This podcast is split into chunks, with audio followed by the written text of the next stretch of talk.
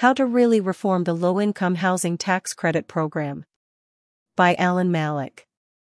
There's not much wrong, strictly speaking, with the proposed changes to the low income housing tax credit program described in Sandra Larson's excellent November 21 article. They are not, however, reforms by any reasonable definition, nor would they make much difference to the lives of most people who live in LIHTC housing or need affordable housing.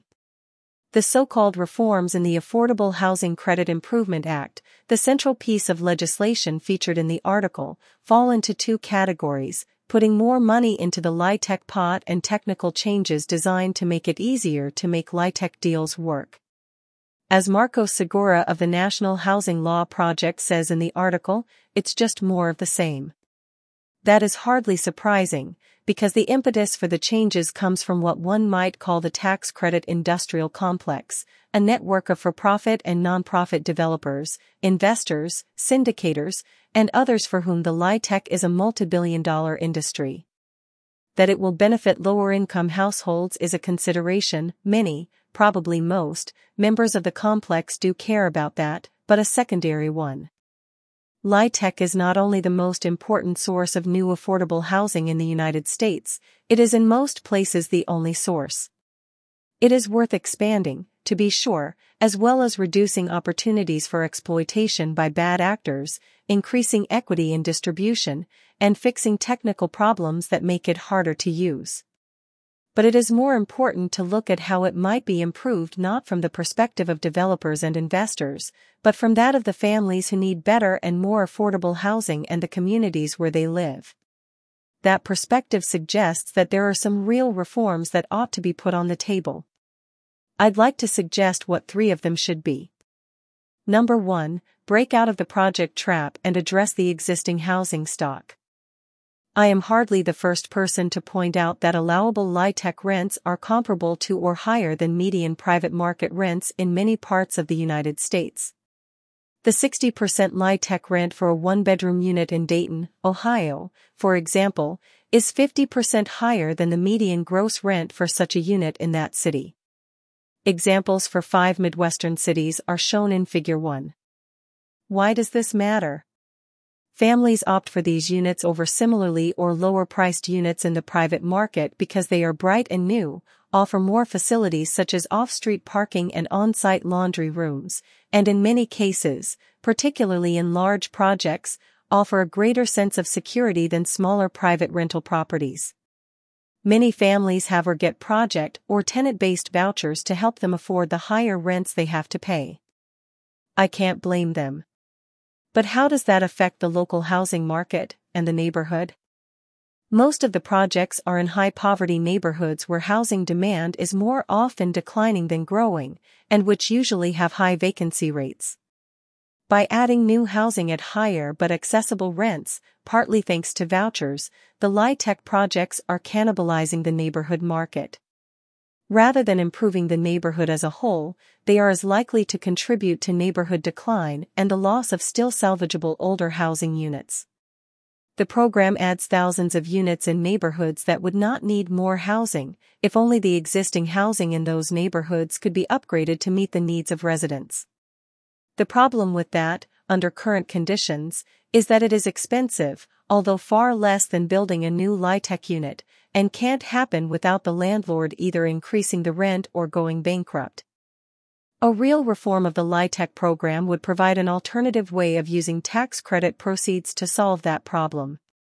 One workable approach would be to allow, or require, state allocating agencies in states like Ohio and Michigan, where this problem is widespread, to allocate all or part of their tax credits to investors willing to put their money into a housing rehab fund rather than into new or gut rehab LIHTC projects. Once assembled, money from the fund would be used by the state to provide grants to small landlords of habitable single-family houses or small multifamily buildings needing upgrading in lower-income neighborhoods to repair and upgrade their properties. These grants would be provided either directly or through intermediaries like local governments, land banks, or high-capacity CDCs, would require a minimum of bureaucracy, and would not involve any change in ownership of the properties. Since the cost of upgrading such properties is likely to run between $30,000 and $50,000 per unit, the results would be that 6 to 10 existing privately owned units would become high quality affordable rental housing for every one new LIHTC unit foregone. In return, the landlord would have to agree to maintain the rents at or below LIHTC maximum rents for at least 15 years, or perhaps 30 depending on the nature of the assistance, and agree, in those states where it's not required by law already, to take tenants with vouchers. Alternatively, as suggested by Kirk McClure, Professor Emeritus of Urban Planning in the School of Public Affairs and Administration at the University of Kansas, and probably the most prominent independent expert on the LIHTC program, the allocation could be turned into vouchers. This is a reasonable idea, which addresses the affordability problem head-on, but may be less desirable, for two reasons. One, it does much less to improve the quality of the stock available to lower income families. And, two, once you fund a family with a voucher, you have to continue to fund them, thus, this use of the allocation would have to continue indefinitely, reducing future flexibility in use of the state's LIHTC allocation. One ancillary benefit of either of these models, although not necessarily appealing to members of the complex, is that they eliminate all the costs associated with packaging, syndication, and the like, although slightly reducing the proceeds, since investors will no longer be able to add the modest value of depreciation to the value of the tax credit as such, nor will they have the possibility of recouping the initial investment. Other than modest administrative fees for the agencies that manage the grant program, though, every dollar of the tax credit proceeds would go directly into improving housing for low income renters. Number 2, better meet the needs of those who need housing the most. Looking at who actually lives in LIHTC housing is a bit of an eye-opener, it's not the people for whom it was designed to be affordable. People who actually manage LIHTC housing know this well, but it hasn't been widely discussed in the affordable housing universe. A few key points. Over half of all LIHTC tenants have incomes below 30% of HUD-defined area median income, or AMI, with another 16% between 30 and 40% of AMI. With the exception of Florida, this is pretty consistent from state to state. Less than one quarter have incomes between 40 and 60% of AMI, the theoretical target population for LIHTC housing. Since LIHTC rents are set to be affordable at either 50% or 60% of AMI, how do the residents making less than that manage to afford them? Perhaps as many as half of all LIHTC tenants, it's hard to be precise because of the way the data is reported by HUD, receive rental assistance, either project-based, which can be combined with LIHTC, or tenant-based. Despite this, two out of five LIHTC tenants spend over 30% of their income for rent, in other words, they are rent-burdened while in technically affordable housing. One out of eight spends over 50% of their income on rent. Whatever its planners intended, the LIHTC program has become de facto a program for families earning 30, or maybe 40, percent or less of AMI. This is not a bad thing in itself, because these are the people with the greatest needs. But it comes at two costs. It uses up a large part of the rental assistance that would otherwise be available for private market housing, and it perpetuates the housing cost burdens that afflict America's low-income renters. A case can be made that targeting rental assistance to LIHTC projects is cost-effective in high-cost areas like San Francisco or DC, where LIHTC rents are lower than HUD fair market rents. In San Francisco, where LIHTC 60% rents are around 84% of the fair market rents, a dollar of rental assistance should go farther in an LIHTC project than on the street. Currently, it doesn't, because LIHTC projects can get the full voucher amount up to the fair market rents, even where it is greater than the maximum LIHTC rent. One useful provision of the Affordable Housing Credit Improvement Act would be to cap rental assistance at the maximum LIHTC rent. In Dayton, the opposite is true. The Affordable Housing Credit Improvement Act proposes a generous incentive to developers to include units targeted to households at 30% of AMI.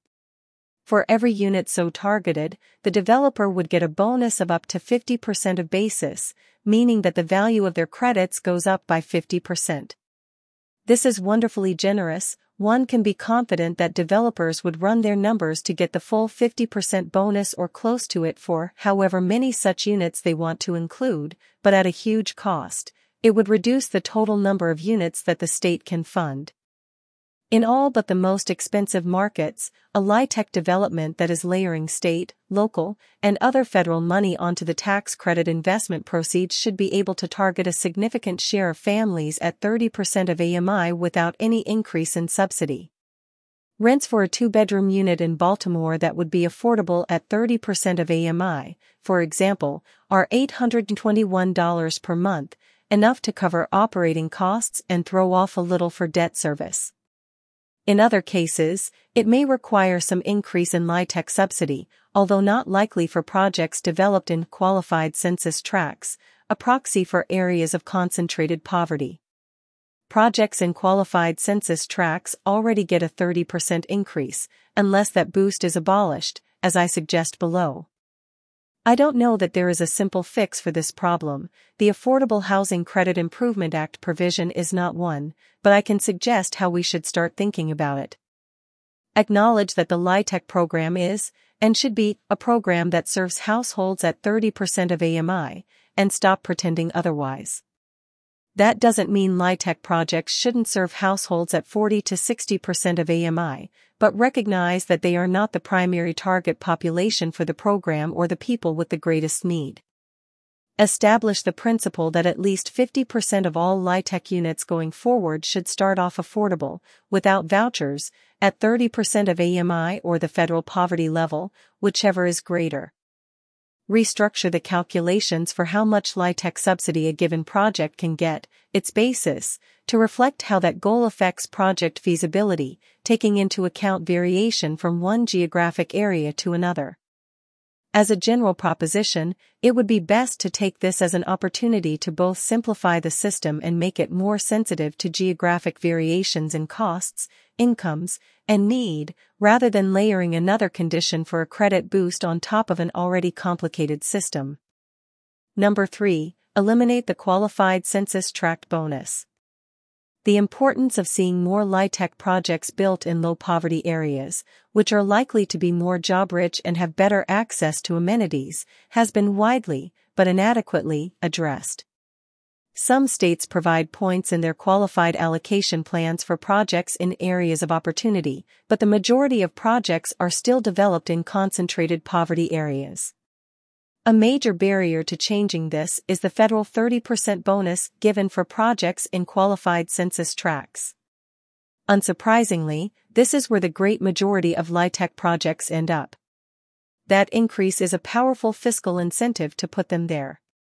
Those areas tend to be the homes of many of the CDCs that build LIHTC projects, usually have more inexpensive or vacant land than elsewhere, and rarely offer opposition to proposed projects.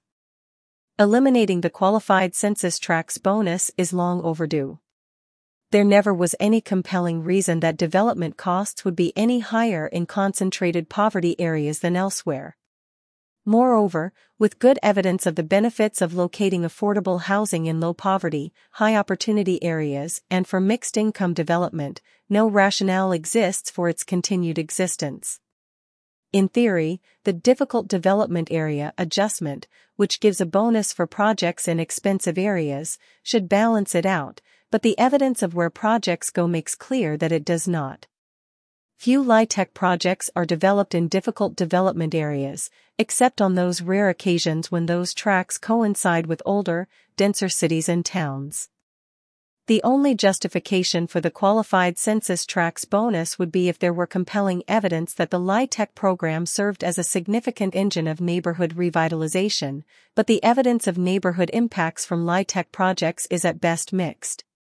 One argument that I've heard from members of the tax credit industrial complex is that it fosters mixed income communities by embedding people at 50 or 60% of AMI in neighborhoods where most people are at 40% of AMI or less.